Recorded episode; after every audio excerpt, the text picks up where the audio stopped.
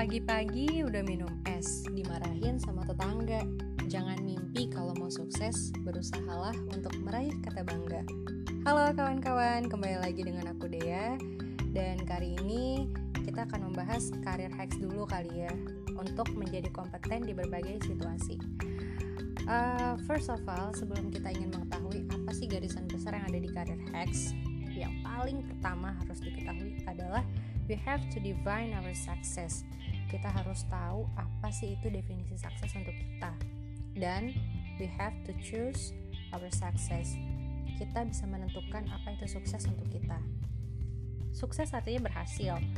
Berhasil ketika kita bisa mencapai sesuatu dan yang memang kamu targetkan atau memang sudah ditargetkan oleh orang lain. Dan bukan berarti kesuksesan arti kesuksesan itu sama untuk semua orang ya. Tapi kesuksesan menurut aku pribadi itu adalah ketika kita berhasil melampaui diri kita sesuai dengan kapabilitas kita. Itu yang dinamakan sukses. Oke? Dan penting untuk mendefinisikan sukses supaya kita punya gambarannya dan dari gambaran tersebut kita bisa menyusun rencana dan mengatur strategi untuk bisa mencapainya.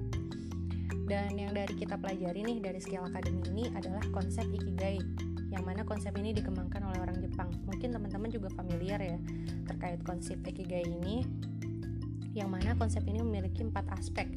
Kalau dari aku sendiri uh, singkat jadi Papa Main Volley alias PPMV Profession, Passion, Mission, dan Vacation. Profession adalah irisan antara apa yang kamu sukai dan apa yang kamu kuasai. Passion adalah apa yang kamu sukai dan apa yang dibutuhkan oleh orang-orang sekitar. Mission adalah irisan antara apa yang dibutuhkan orang-orang sekitar dan apa yang bisa kamu lakukan dan dibayar. Vacation, sorry, vocation adalah irisan antara apa yang kamu bagus dalam hal apa dan apa yang kamu lakukan dan dibayar. Inilah yang disebut dengan konsep ikigai. Next, how do I choose my career? Cara memilih karir. Ada tiga hal dan yang pertama yaitu milikilah mindset yang lebih fleksibel. Jadi uh, kalau misalkan ya teman-teman rasa-rasanya terlalu teguh dengan prinsip pribadi, coba diredamkan dulu atau mungkin uh, kita ini masih konservatif dalam hal-hal tertentu kita harus bisa menetralkan dan kita harus bisa fleksibel sama mindset kita. Itu poin pertama. Dan poin yang kedua adalah menjadi lebih dinamis. Jadi kita uh, biasanya orang-orang dinamis ini kan penuh semangat ya karakternya. Dan uh, banyak bergerak juga yang menyebabkan mereka itu mudah menyesuaikan diri dengan keadaan dan sebagainya. Lebih ke dinamikanya sih right itulah orang dinamis dan yang ketiga adalah siap beradaptasi. Karena orang sukses itu adalah orang yang mampu beradaptasi di berbagai hal dan di berbagai tempat. Oke, okay. uh, eh, ada dua teknik eliminasi untuk memudahkan kita menulis target sukses kita nih. Ada yang pertama ada introspeksi dan yang kedua proyeksi. Apa sih introspeksi itu? Kita harus bisa merefleksikan nilai-nilai yang memang kita parameter uh, udah kita parameterkan dan telah ditentukan. Jadi kita harus mencari tahu apa saja hal-hal yang memang membuat kamu bosan dan rasa-rasanya kurang relevan dengan tujuan karir kamu. This is what is introspection is. Dan yang kedua itu proyeksi.